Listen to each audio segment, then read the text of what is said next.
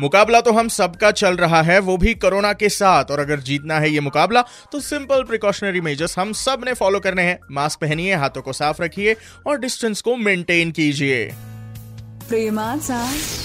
सल्ला सल्ला welcome back. इसी ट्रेंडिंग आने के बाद मुलाकात हो गई है। कसं काय औरंगाबाद, रोहनला तुम्ही ऐकताय super hits ninety three point five red F M वर भेट झाली आहे M H nine three five मध्ये। आज रेड सॅल्यूट स्टोरी मध्ये माझं बोलणं चालू आहे सेवा फाउंडेशनचे सुमित सर यांच्या सोबत। एक्झॅक्टली कशा प्रकारे किंवा कोणत्या फॉर्मॅटमध्ये त्यांनी लोकांपर्यंत मदत पोहोचवली आणि किती लोकांपर्यंत रीच होता त्यांचा थ्रू आउट दिस लॉकडाऊन, ऐकूयात त्यांच्याकडनं।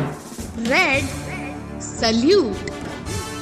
बावीस मार्चला पहिलं लॉकडाऊन आपल्याकडे झालं देशात, त्याच्यानंतर चोवीस तारखेपासून कंटिन्यू झालं आणि सव्वीस तारखेपासून आपण काम चालू केलं। कामातून अनुभव येत गेला की लोकांना नेमकं काय पाहिजे, काय हवं आहे आणि अगदी म्हणजे एप्रिल महिन्यामध्ये आपलं मोठ्या प्रमाणावर काम सुरू झालं। आम्ही काय केलं की आमचे जे व्हॉट्सअपचे ग्रुप चालतात, आमचे बारा ग्रुप चालतात सेवा फाउंडेशनचे, तर प्रत्येक मेंबर्सला आम्ही सांगितलं होतं की तुमच्या आजूबाजूला जे गरजू वाटत असतील तुम्हाला त्यांचं तुम्ही नाव, नंबर, डिटेल्स पाठवा।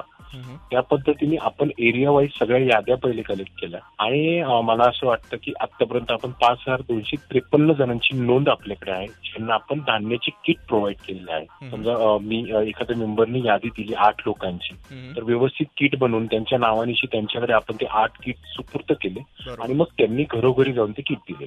इनकी बातें सुनने के बाद ये तो रियलाइज हो गया कि जब किसी का दर्द हम महसूस करते हैं तो उसे मदद करने का जज्बा डबल हो जाता है। मेरी बातें जारी है रेड सैल्यूट स्टोरी में सुमित सर के साथ। लौट कर आइए ninety three point five red F M पर बजाते रहो।